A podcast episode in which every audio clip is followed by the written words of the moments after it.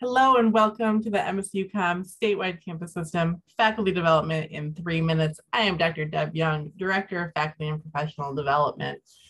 Today we're going to talk about giving effective feedback. We've talked about this in the past using the ADAPT model, which works really well when we're observing a very specific skill or behavior and how to give feedback. Another time we should give feedback is when we see something positive happen. We can give positive feedback to help reinforce the behavior and skills we want to continue to see in our learners. We want to be very specific on why we're giving that feedback, not just great job, but what behavior did we see them do that is allowing us or, or wanting us to give that feedback. And we also want to tell them, why is it important for us to be giving them this feedback? And then of course, there's when we have constructive or areas of improvement uh, type of feedback. It's sometimes helpful to answer five questions kind of almost before you go into giving that feedback, and you can use the acronym PEPSI. So P, what's the problem or issue?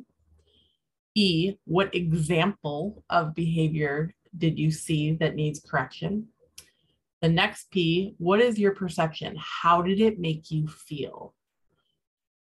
S, what suggestion do you have for them to improve? What would you like to see them do differently?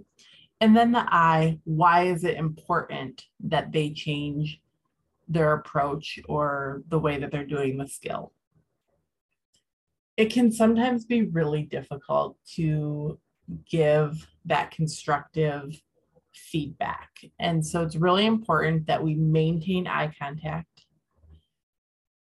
It's sometimes helpful to start with what you appreciate them um, in, in the skill that they did. What did you appreciate seeing them do?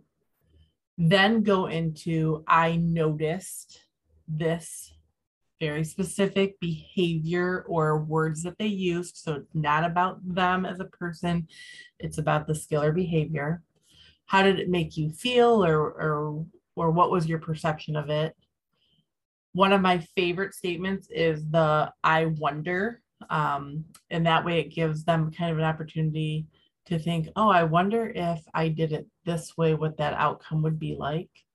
Um, and then allow them to reflect back, let, let them give their perception of what happened, or, or why um, that behavior or, or that uh, scenario uh, was done that way. Um, practice doing this. Um, it, it's sometimes difficult just to start changing the way that we communicate. So, you know, have a plan going into any feedback session.